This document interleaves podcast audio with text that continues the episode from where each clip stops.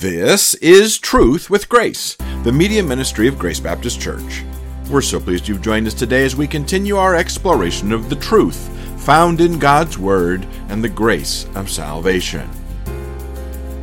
Pastor Pierre is continuing his preaching from the Gospel of Matthew, and today we begin chapter 23. It's leadership training time. Jesus has lessons for anyone that desires to be an effective spiritual leader. And that turns out to apply to any believer alive on the earth. Every believer reflects the spiritual light of Christ in a dark world that's desperate for truth and forgiveness. That makes us leaders. So to lead well, we need to discard a few things and develop a few things.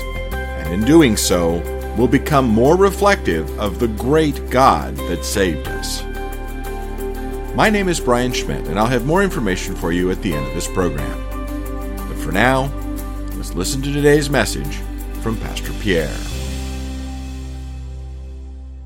So follow along with me if you have your Bibles. Matthew 23, verses 1 through 12. Then Jesus spoke to the crowds and to his disciples, saying, "The scribes and the Pharisees have seated themselves in the chair of Moses. Therefore, all that they tell you, do and observe, but do not do according to their deeds, for they say things and do not do them.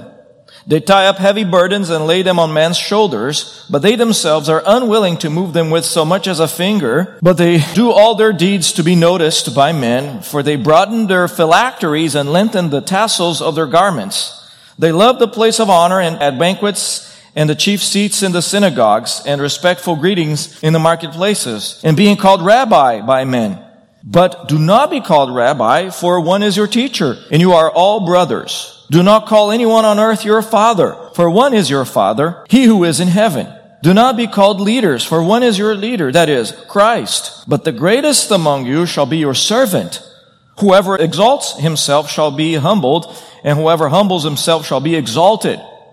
We're going to talk about the type of spiritual leadership that God blesses. Okay? Then before you tune me out saying, "I'm not a spiritual leader, therefore I can go to sleep now." No, because check this out. If you are a husband, a wife, a daughter, a son, a member of a community, whether you're in school, a church, in your city, whatever, if you live on the earth, God expects you to exercise spiritual leadership. Why? Because you are the light of the world, and therefore people will look to you on how to live a godly life. So God expects you to exercise leadership if you are a follower of Christ. So let's all learn then leadership vices to discard. That's what I'm calling the first part of this passage here. We're going to list some leadership vices to discard, verses 1 through 7. And the reason I say leadership vices, it's because these are natural inclinations already. We look to the world by default on how to lead. And as we learned from chapter 18, and now another reminder, Jesus' value system is the opposite of the value system of the world. And that's how he concludes this entire passage. So let's look at some of those leadership vices. Now, after silencing the scribes and the Pharisees and other opponents here, Jesus now addresses a crowd of observers. Again, this is on Passion Week. Presumably, that crowd included a group of sympathizers as well as people who were curious about him. But Matthew tells us that the disciples heard these words here. And that's significant, church, because these were the guys who were going to lead the early church not many days from the scene here. They had already been called apostles by Jesus Christ in Matthew 10. Verse 2, and we know what that word means. It means someone who is sent on a mission with a message. They would lead the Christian movement, and they needed to understand the difference between fabricated and faithful spiritual leadership. And therefore, Jesus uses the scribes and the Pharisees as negative examples here for us. So let me talk to you about the first vice to discard here according to verses 1 through 2, and I'm going to call this one infatuation with position. False teachers usually want to commandeer the pulpit because that's where they can ensure that everybody is looking at them. They can ensure that they have everybody's attention in the pulpit. And the reason for that is by divine design, because preaching by nature is designed to influence. I want you to know every Sunday you come here, I don't want to just inform you of what the Bible says. I want to influence you. I want to persuade you to live in a certain way based on what the Word of God says. And because of that nature of the art and the calling of preaching, for some reason people like that idea. False teachers want to use that opportunity in order to lead people astray or lead them away from Christ. Personal following, personal agendas, whatever the case is. No wonder. Church, almost every church split in history can be traced to someone or a group of people wanting to commandeer the pulpit, the place of leadership. They covet the God-given, God-regulated, delegated, and temporary authority of the preacher.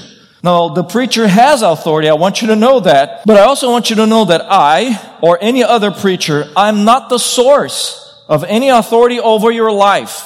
When I bring Scripture to bear upon a particular situation, when I'm teaching you the Word of God, whether I proclaim it from the pulpit, whether I teach it, write it, whisper it, or God forbid, sing it, I function as an agent of divinely binding, thus says the Lord type of authority. It's not my authority, it's the authority of the Word of God. Now, as soon as I remove the Bible from the conversation, from that point on, you are now hearing the opinion of a finite man. You understand that? That is true of every preacher, every teacher there is. The only authority we have is when we say, thus says the Lord, and we point to the text. The moment we remove the text from the conversation, we're giving our opinion, which is as good as yours. Now, corrupt spiritual leaders care more about position than people. They crave the opportunity to influence more than the honor of representing the mind of God as revealed in the Word of God. To them, the chair of Moses or the modern pulpit serves as a platform for their own agenda. They will do anything necessary to pursue personal ambition, even if in the process they misrepresent what God has said. And no preacher, no teacher, no growth group leader is immune from this temptation. It's already in our flesh. That is why it's something we must discard. It's not merely reject. It's already in our hearts. We must make sure that we purposefully walk away from it. None of us will ever accidentally stumble upon the type of leadership that God blesses. It needs practice. It takes a lot of work. Let's talk about the second one. The first one is infatuation with position. The second vice is preoccupation with power. Verses 3 through 4. Jesus instructs his disciples and the crowds here to listen to the scribes and the Pharisees. He says, well, listen to them as long as they are proclaiming truth. You see, you notice that.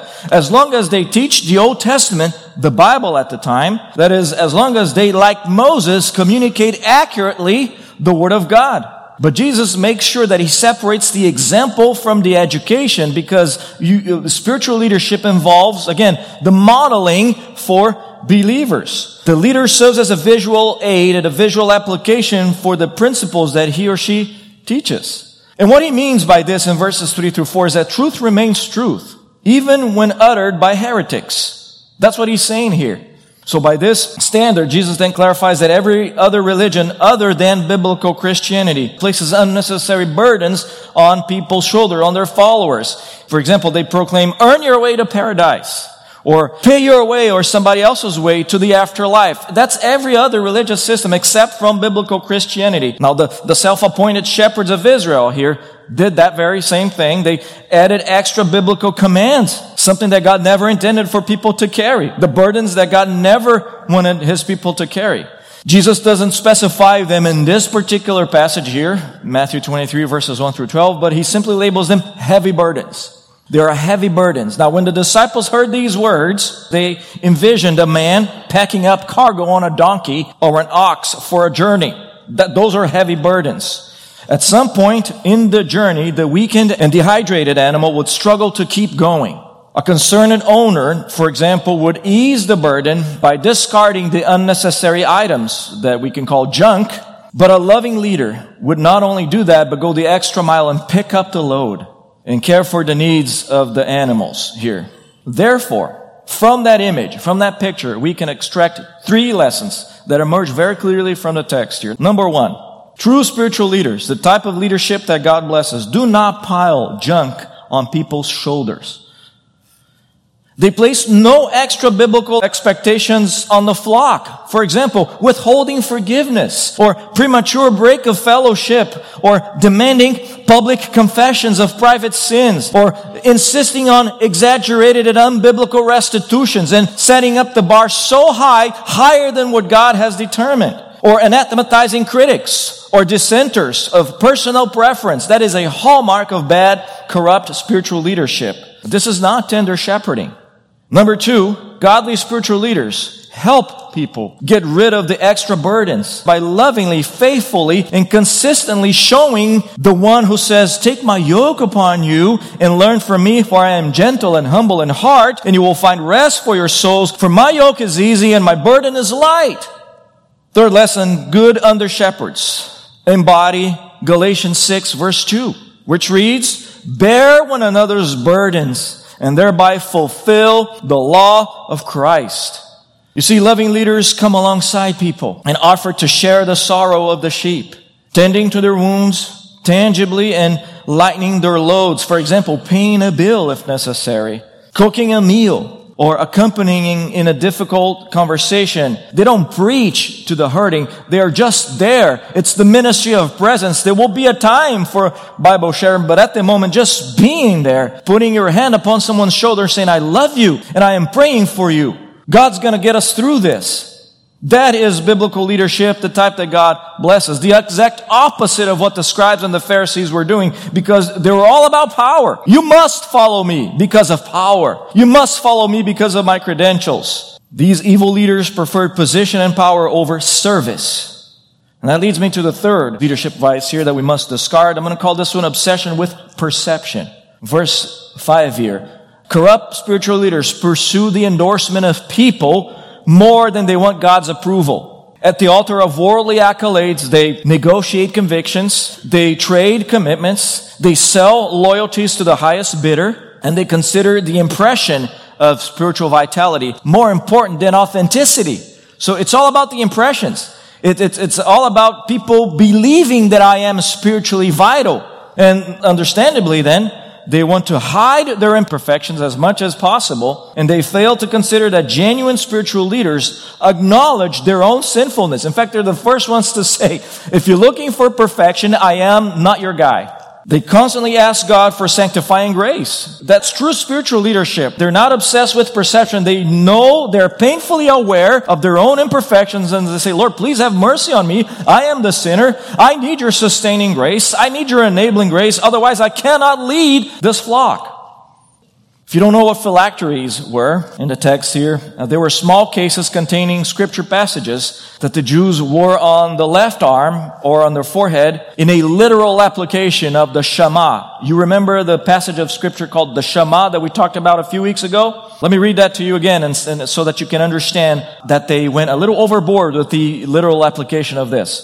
"Hear, O Israel," says in Deuteronomy 6, verses 4 through 8, "The Lord is your God, the Lord is one. You shall love the Lord God with all your heart and with all your soul and with all your might. These words which I'm commending to you today shall be on your heart. You shall teach them diligently to your sons and shall talk of them when you sit in your house or when you walk by the way and when you lie down and when you rise up. You shall bind them as a sign on your hand and they shall be as frontals on your forehead." So we are literalists as well. We interpret the Bible at face value. We understand that. But the point here that these guys missed is that their devotion was only superficial and theatrical, really. The phylacteries, they lengthened them. They wanted everybody to see them, to see, look at how devoted they are to God. We must follow these guys because they're in a higher level here. They're perhaps, they're more in tune with God than we are because of their spirituality. But they failed. Because the psalmist says in Psalm 119 verse 11 that we are to treasure his word in our hearts that we may not sin against him. That's more important than wearing it on the skin. Now sadly, in this particular case, the word of God had not yet penetrated the hearts of these guys, not because of any alleged deficiency in the word of God, because the word of God is sharper than any two-edged sword, we're told in the book of Hebrews, and it's therefore able to cut and penetrate the heart. But because of the hypocrisy of these guys and the obsession with perception, it's all about how people are going to perceive me. It's all about PR. That's a vice of spiritual leadership that we need to get rid of because, again, we naturally default to that. We want people to look at us and have a higher impression than reality. That's all of us. None of us are immune from that. We must make sure that we are aware of that. And we need to address it if we are looking to be the type of spiritual leader that God expects us to be. Number 4, fascination with prominence. verses 6 through 7. The scribes and the Pharisees here saw themselves as dignitaries. They were entitled to the red carpet according to their own views, and they wanted the VIP treatment. Now, miss their title. Oh, if you don't call them by a particular title, then you'd be in trouble because you would get educated on proper addresses. That was the life of the scribes and the Pharisees during that time. Failed to usher them to the places of prominence in the synagogues or in the banquets and all of that, and you will incur their wrath. That was their reality back then. In church, it's the reality of today as well. In many circles, many Christian circles, you have pastors that demand to be treated like royalty. And if you fail to address them by a particular title that they prefer, then you'll be in trouble. You get schooled, or you get at least the body language that communicates that they are frustrated with you. Now, pay very close attention here, verses 6 through 7. Don't read these verses as prohibitions on expressing appreciation for your Bible teacher. That is not what Jesus is saying here. Paul instructs the Philippians, for example, to hold men like Epaphroditus in high regard. That is in Philippians 2, verse 29. So the Bible doesn't prohibit us from expressing appreciation and having a high view and an estimation for the people of God. It's not okay to demand to be treated a certain way or to demand the royal treatment. This is not royalty here. It's not about the position. It's about service. And all of us are supposed to follow, not just people that are called to be pastors, but that's the type of leadership that God blesses. That's the pattern that He expects for you and for me. What we want to do in the local church, obviously, then, is to nurture a biblically healthy relationship between shepherd and sheep. Obviously, the pastor is not supposed to be the emperor of the church, but he's not supposed to be the doormat either. We must constantly check our hearts to see if any of these vices are in there. And if they are, we say, Lord, please discard them from me because I want the type of spiritual leadership that you bless. And in the process of checking our hearts, if we get frustrated because we're not getting the royal treatment, we must repent. Pick up the rags and start washing dirty feet. Because that is the type of leadership that not only God blesses, but that Christ modeled for us. So talk about serving in the body of Christ. Be ready to wash feet and to not receive any word of affirmation. Because all you need to care about is the affirmation from God. So these are 4 leadership vices that we must discard. They are already in our hearts. We need to ask God to search our hearts and get rid of them. But let me talk to you about 2 leadership virtues to develop. Verses 8 through 12 present leadership virtues for us to develop. And again, the disciples had to detox from the Pharisaical model. What Jesus is saying is, the purpose of Jesus telling them this is, don't look at them for your model. Look at me. He said it in the end of the paragraph. I am your leader. He says, Christ, I am your leader. So look at me. He says, but don't follow that pattern. And it would be easy for them to follow that pattern, to just default to that paradigm, because that's what they had observed their entire lives. They had to see themselves as servants and not owners of the flock. That is very important. We're not owners of anybody. We are servants of the flock. And the flock belongs to the good shepherd, the one who lays down his life for the sheep. So if we talk about spiritual leadership, we need to not only be willing and ready to wash dirty feet, but we need to be ready and willing to lay down our lives for the sheep, literally dying if necessary, putting ourselves in danger for the sake of the flock. That is a true spiritual leader, someone who will say, I will take the arrows for you, for your protection, instead of sending the sheep to be slaughtered by the predators. Therefore, church, dying to self is the foundation of the type of leadership that God blesses. Do you want to lead well? Abandon your preferences. Die to your dreams. Pursue His dreams. Sacrifice personal ambition. Rip off your personal agenda, and you will be operating at the highest level of Christ-likeness. And you will never lack followers, the ones that God will bring to you for effective disciple-making. So let's understand the 2 leadership virtues, and then we'll close our Bibles today. We must cultivate those if we desire God's blessing in our leadership. The first one is deflect honor, verses 8 through 10. In other words, whenever any type of honor comes to you, you immediately transfer that to Christ. Immediately. Like the previous sentence here, these verses are not prohibition of recognizing people's giftedness and calling. When we're talking about verse 8 here, don't call anybody rabbi, don't call anybody father, and don't be concerned about calling or being called teacher and so forth. Again, these are not prohibitions on recognizing people's giftedness and calling. Once again, the reason I say this is because the New Testament lists some of them. For example, in First Timothy 3:1, we already talked about the overseer. The word bishop from the Greek episkopos or episcope, or the word elder from 1 Peter 5:1, and presbyteros, from which we get the word presbyter or elder. 1 Thessalonians 5 verse 12 talks about those who diligently labor among you and have charge over you in the Lord and give you instruction. Now, I want you to know that the word diligently labor here, that term in 1 Thessalonians 5 verse 12, communicates the idea of work to the point of exhaustion. So really, the call of the shepherd is to work until he dies. There's no retirement. This is the man who spends the entire day shepherding sheep, correcting people, loving them, exhorting them, educating them, crying with them, lovingly showing them the word of God, preparing lessons, and he gets home and he collapses on the couch. That is the idea. And by the way, Paul even instructs the people of that church in Thessalonica, esteem them, honor them very highly in love because of their work, verse 13. So Paul is not contradicting Christ. He's saying you should have a high appreciation for these people. The book of Hebrews even identifies your leaders, he says, who keep watch over your souls. So there is such a thing as someone who keeps watch over the souls of the flock. And the term watching over communicates the idea of sleeplessness. Watching over the flock is someone who spends the night at the door of the fold, protecting the flock from wandering off and keeping predators from coming in. That's the idea, that you spend nights praying, agonizing, crying for the flock. So there's nothing wrong with recognizing people's calling and giftedness. The problem is that the Pharisees love to be called rabbi. They love to be called teacher. It fed their egos. Again, they love these titles not because of their calling, but because in their minds, their titles gave them permission to lord over people.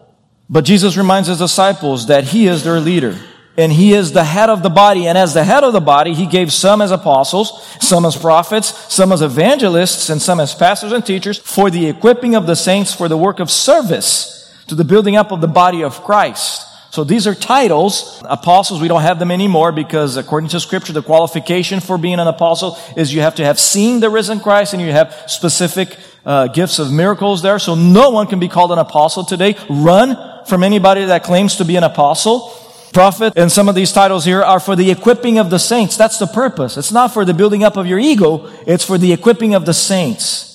So yes, we have to identify people's calling and function in the body of Christ. Otherwise, we would be very chaotic here. We wouldn't know who does what. However, we must never demand to be treated a certain way or never demand to be addressed by a particular title that goes beyond Scripture. We receive the gratitude and the kind words of the flock as well. And according to verses 8 through 10, we must immediately, when we receive those, immediately transfer the honor to Christ. Because think about this. How foolish is it to soak all that glory? He is the one who equips us. He is the one who called us. He is the one who placed us in our current setting and gave us opportunity. He gave us a sharp mind or whatever the case is, ability with words and the ability to teach and lead. So he deserves all the honor and all the glory. Think about this. Trying to steal the glory of God is something that Satan has done from the beginning. So it's not only carnal, it's satanic, it's diabolical to try to steal the honor and the glory that belongs to God. Because remember, according to Isaiah 14, verse 14, Satan wants to be like the Most High. But the same book in Isaiah 42, verse 8 says that God will not share his glory with another. So the first leadership virtue that we must develop is we deflect the honor to God. And the second one and the last one here is we desire humility. Verses 11 through 12. It's not natural. Again, we don't desire humility by nature. We desire glory. We desire popularity and fame and fortune. But once again, Jesus explains that his value system describes greatness in paradoxical terms, in opposite terms from common knowledge. To him, the way up is down. And godly spiritual leaders recognize this paradox and they embrace the way of lowliness and they pursue insignificance. Consider this, church. You want to be a leader that God blesses, pursue, chase after insignificance, namelessness. Don't pursue recognition or acknowledgement or the accolades. Quite the opposite. Pursue deliberately insignificance. Be the lowest of the low. You can always go lower. Don't pursue position, power, and prominence, because true shepherds consider themselves unworthy to serve. It's not like, I can't believe God is not using me in that place. I can't believe no one stepped into my wisdom. No. It's the opposite. Lord, I can't believe you are allowing me to even be a part of this. So do you want to achieve greatness according to the divine perspective? Desire humility. And that's the type of spiritual leadership that God blesses. Now, are you a Christ follower who lives on this earth? That makes you a spiritual leader. And if you want God to bless your life, discard those vices and develop those virtues we discussed today. If you have questions or comments, we'd love to hear from you. Our email address is radio@gbcsalem.org. Or you can visit our website, truthwithgrace.org, for more information about our church and this media ministry. Plus, we're always looking for people just like you to help us spread the gospel around the world. This broadcast is provided to you at no cost through the generosity of financial and prayer supporters of Truth with Grace. Please feel free to share it, but please don't charge money for it or edit it in any way without the written consent of Grace Baptist Church. Until next time, this is Truth with Grace.